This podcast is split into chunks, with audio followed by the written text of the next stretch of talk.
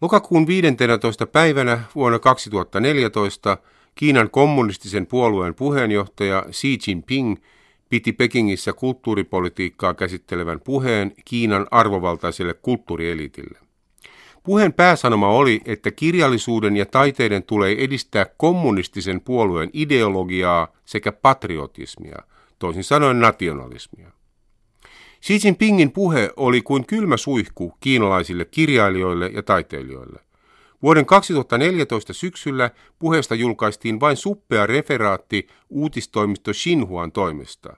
Xinhua tarkoittaa sananmukaisesti uutta Kiinaa.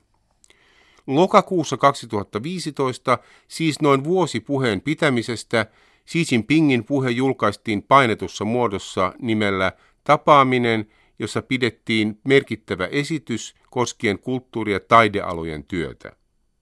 Puheessaan Xi Jinping kirjoittaa: kirjallisuuden ja taiteiden tulee heijastella kansan ajatuksia ja toiveita, palvella määrätietoisesti kansaa ja sosialismia. Tämä on kirjallisuuden ja taiteiden perustehtävä. Se on myös kommunistisen puolueen esittämä perusvaatimus kirjallisuus- ja taiderinntamalle. Se on myös avain Kiinan kirjallisuuden ja taiteiden tuleviin kohtaloihin. Vain noudattamalla horjumatta marksilaisia käsityksiä kirjallisuudesta ja taiteesta ja pitämällä aidosti kansaa inspiraation lähteenämme, kirjallisuus ja taiteet voivat toteutua suurimmassa mahdollisessa voimassaan. Teksti on lähinnä paatoksellista. Puhetapa on opettavainen ja paapova. Nämä huomiot koskevat itse asiassa koko puheen tyylilajia. Ylevyyttäkin tavoitellaan. Joidenkin alkuperäistä puhetta kuulemassa olleiden kriittisten intellektuellien mukaan nyt julkaistua painettua tekstiä on editoitu. Sitä on poistettu joitakin huomioita ja lisätty toisia. Painetussa versiossa on mainittu nimeltä sata kaksitoista kirjailijaa tai teosta, Gilgamesh-epoksesta Ernest Hemingwayhin. Vuoden tuhatyhdeksänsataaneljäkymmentäyhdeksän vallankumouksen jälkeisistä kiinalaisista kirjailijoista mainitaan lähes ainoana sosialistista realismia edustava puolueen propagandakirjailija Liu Ching, joka vuosina tuhatyhdeksänsataakuusikymmentä kuusikymmentäyksi julkaisi kaksiosaisen Kiinan maareformia käsittelevän kaunistelevan romaanin nimeltä Rakentajien tarina. Yhdestäkään elävästä kiinalaisesta kirjailijasta ei sanota sanaakaan. Pikemminkin puheessa vähätellään viime vuosikymmenten kiinalaisen nykykirjallisuuden tasoa. Tässä asiassa Xi Jinping taitaa ikävä kyllä olla oikeassa. Alkuperäisessä puheessa mainittiin kuulemma huomattavasti vähemmän kirjailijoiden tai teosten nimiä. Painetussa tekstissä, toisin sanoen, halutaan korostaa puheen pitäjän, puheenjohtaja Xi Jinpingin ylivertaista lukeneisuutta ja sivistyneisyyttä. Kaiken kaikkiaan Xi Jinpingin puhe on omalla tavallaan hyvin konservatiivinen, etten sanoisi taantumuksellinen.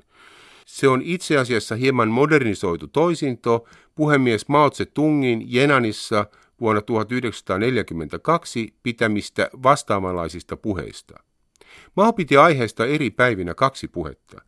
Tuolloin Maon puheiden tarkoituksena oli pakottaa kommunistien hallitsemaan Jenanin kaupunkiin saapuneet liberaalit kiinalaiset intellektuellit alistumaan kommunistisen puolueen ideologisiin vaatimuksiin. Vuoden tuhatyhdeksänsataaneljäkymmentäkaksi puhdistuksissa tapettiin Jenanissa noin kymmenentuhatta intellektuellia. Ne olivat modernin Kiinan ensimmäiset kommunistipuolueen järjestämät puhdistukset. Maon kirjallisuutta ja taiteita koskevien puheiden punaisena lankana oli Neuvostoliitosta mukaillen omaksuttu sosialistinen realismi, jota kiinalaiset vielä täydensivät sosialistisella romantiikalla. Kirjallisuus ja taiteet nähtiin Maon puheissa lähinnä propagandavälineenä kommunistisen ideologian edistämiseksi. Avainsanoja olivat kansa, talonpojat, aseellinen vallankumous ja luokkataistelu. Maon puheista tehtiin myöhemmin Kiinan kansantasavallan kulttuuripoliittinen ohjelma, eli dogmi. Osittain samoilla linjoilla ollaan myös puoluejohtaja Xi Jinpingin puheessa. Hän mainitsee siinä arvostavasti myös Mao Tse-tungin vuonna tuhatyhdeksänsataaneljäkymmentäkaksi pitämät kulttuuripoliittiset puheet. Tekstissä vilahtelee myös muita kommunistisen maailman suuruuksia, kuten Lenin ja Marx, muiden muassa ikään kuin ideologisina auktoriteetteina. Seuraavassa Xi Jinping asemoi kylmäävästi kommunistisen puolueen asemaa suhteessa kirjallisuuteen ja taiteisiin. Kommunistisen puolueen johtoasemaan sosialistisen kirjallisuuden ja taiteiden kehityksen luotettava tae. Kommunistisen puolueen perustavoite on täysin sydämin palvella kansaa. Kirjallisuuden ja taiteiden perustavoite on tarjota aikaansaannoksiaan kansalle. Xi Jinpingin puheessa ei toki enää puhuta Maon tapaan vallankumouksesta tai luokkataistelusta. Luokkataistelutermi on virallisissa yhteyksissä lähes pannassa Kiinan kansantasavallassa. Xi puhuu sitä vastoin lanseeraamastaan iskulauseesta eli Kiinan unelmasta, chung guo meng, jonka voimalla Kiinasta on tarkoitus tehdä maailman johtava valtio. Päämääränä on ennen pitkää ohittaa Yhdysvallat, joka vielä nykyisin on maailman suurin talous- ja sotilasmahti. Matkalla ollaan ennen muuta patriotismin ja nationalismin voimin, kansainvälistä yhteistyötä tietenkään unohtamatta. Matkalla kohti tätä unelmaa Xi Jinping patistaa myös kirjailijoita ja taiteilijoita ryhtymään positiivista propagandaa tekeviksi kulttuurityöläisiksi. Hän suosittelee ohjelmaksi puolueen tukemaa sosialistista realismia ja sosialistista romantiikkaa. Kaikki tämä on menneen maailman asioita, jotka pahaenteisinä kuuluivat jo Mao Tse-tungin puheisiinkin, mutta jotka toivottavasti eivät enää palaa takaisin. Xi Jinping näkee kulttuurin ja taiteet eräänlaisena soft powerina, pehmeänä voimana, jonka levittämiseen Kiina uhraa näinä aikoina huomattavia määriä rahaa. Halutaan toisin sanoen luoda myös maailmalla positiivista Kiinakuvaa. Mutta miten se voisi onnistua, kun Kiina on yksipuolue diktatuuri, joka sortaa omia kansalaisiaan? Individualistinen ja kriittinen asenne esimerkiksi Kiinan kommunistista puoluetta kohtaan eivät kelpaa Xi Jinpingille. Niistä seuraa vain vaikeuksia Kiinan nykyisessä ilmapiirissä. Nythän ollaan matkalla kohti valoa, sosialistisen kulttuuripolitiikan siivin.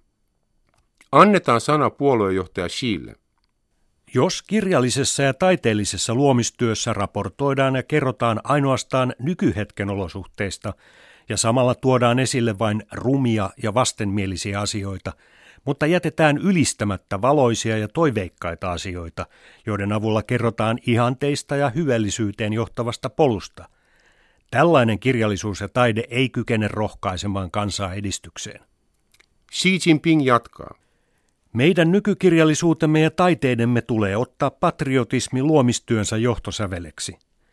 Samalla niiden pitää johdattaa kansa omaksumaan ja ylläpitämään oikeaa käsitystä historiasta, eri kansallisuuksista, valtiosta ja kulttuurista, sekä vahvistamaan kiinalaisten moraalista suoraselkäisyyttä ja sisäistä voimaa.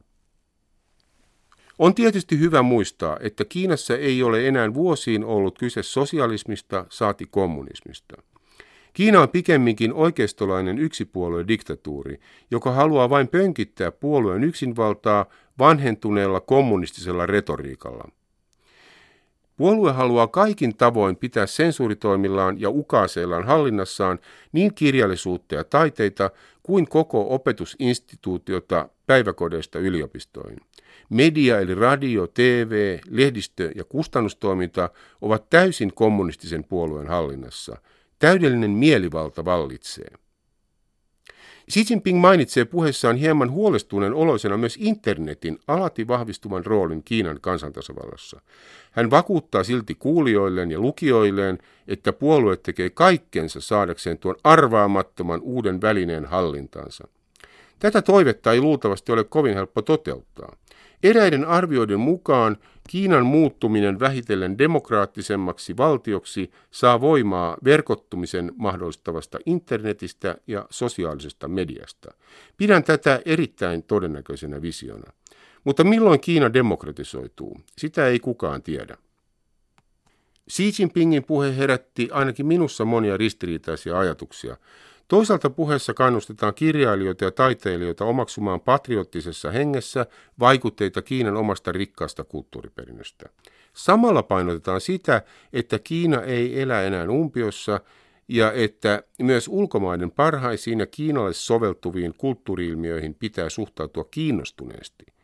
Puheessa on siis myös kulttuurin suhteen liberaaleja asenteita.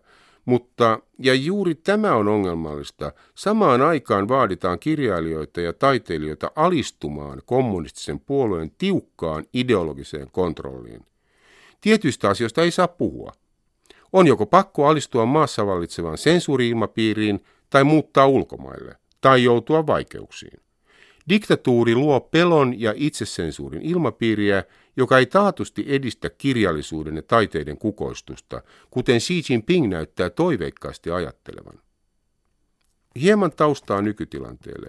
Xi Jinping nousi Kiinan eli kommunistisen puolueen johtoon loppuvuonna kaksituhattakaksitoista. Sen jälkeen hän on kahminut itselleen kaiken sen vallan, mikä on ollut mahdollista. Kenelläkään muulla Kiinan kansantasavallan johtajalla, Mao Tse-tungia lukuun ottamatta, ei ole ollut käsissään yhtä paljon valtaa kuin Xi Jinpingillä on tällä hetkellä. Hän on myös kiristänyt puolueen kontrollia yhteiskunnan kaikilla osa-alueilla. Kiinan lehdistössä kauhistellaan jatkuvasti Neuvostoliiton vuoden tuhatyhdeksänsataayhdeksänkymmentäyksi romahdusta ja hajoamista ja todetaan samaan hengenvetoon, että tuo malli ei käy Kiinalle. Neuvostoliiton hajoamista pidetään varoittavana esimerkkinä. Toinen merkittävä kansainvälinen tapahtuma, joka on vaikuttanut Kiinan kommunistisen puolueen koveneviin otteisiin, on vuosina kaksituhattakymmenen kaksituhattayksitoista alkanut arabikevät, kansannousu Tunisiassa ja levottomuuksia muissakin Pohjois-Afrikan ja Lähi-idän maissa. Lisäksi puolue varautuu lisääntyviin levottomuuksiin kotimaassa, kun talouden luvut laskevat ja työttömyys kasvaa. Muun muassa edellä mainittujen tapahtumien seurauksena Kiinassa hyväksyttiin heinäkuun alussa kaksituhattaviisitoista voimaan tullut uusi kansallinen turvallisuuslaki. Sen keskeisenä näkemyksenä ideologisella rintamalla on, että länsimainen parlamentaarinen demokratia uhkaa Kiinan vakautta huolestuttavalla tavalla. Nyt puheena oleva Xi Jinpingin kulttuuripoliittinen ohjelma on jatkoa monille muille kiristystoimille yhteiskunnan eri alueilla. Toisin sanoen, Kiinassa ei liene odotettavissa mitään liberaaleja poliittisia uudistuksia ihan lähivuosina. Kiinassa ihmisiä pannaan vankilaan tai erotetaan viroistaan mielipiteidensä tähden. Kirjoja, elokuvia, teatterikappaleita ja televisio-ohjelmia sensuroidaan ja hyllytetään. Kiinan keskustelevision ohjelmat ovat täynnä pöyristyttävää nationalistista uhoa ja poliittista propagandaa. Loppusyksystä kaksituhattaviisitoista Kiinan turvallisuusviranomaiset vangitsivat viisi hongkongilaista kirjakauppiasta ja kustantajaa vääränlaisten kirjojen kustantamisesta. Toisin sanoen, nämä olivat kustantaneet Kiinan diktatuuria kriittisesti käsitteleviä kirjoja, joissa tarkasteltiin korkeidenkin puoluejohtajan korruptiota ja edesottamuksia. Kirjat julkaistiin kiinaksi ja niitä levitettiin myös Kiinan kansantasavaltaan. Osa vangituista kustantajista siepattiin noin vain Kiinan rajojen sisällä, osa taas Kiinan rajojen ulkopuolella, Taimaan Pattajalla ja Hongkongissa. Sitten heidät kuljetettiin salaa Kiinaan ja laitettiin vankilaan. Tällä hetkellä kaikki paitsi yksi on vapautettu ja he ovat palanneet Hongkongiin. Vain yksi heistä on avannut suunsa ja kertonut, miten häntä kohdeltiin ja mitä todella tapahtui. Tällaisia sieppauksia ulkomailla ei ole sattunut aiemmin. Puolueen otteet siis tiukentuvat koko ajan. Voi olla, että Xi Jinpingin auttamatta vanhanaikainen ja yksiniittinen kulttuuripoliittinen ohjelma jää kuolleeksi kirjaimeksi Kiinan yhä voimakkaammin kansainvälistyvässä ja kaupallisessa ilmapiirissä. Tätä olisi syytä ainakin toivoa. Mutta kiristynyt poliittinen tilanne tekee kiinalaisista kirjailijoista ja taiteilijoista joka tapauksessa yhä varovaisempia. Itsesensuuri lisääntyy aivan varmasti. Ja on odotettavissa, että sama koskee myös puolueen omistamien kirjankustantamoiden kustannuspolitiikkaa.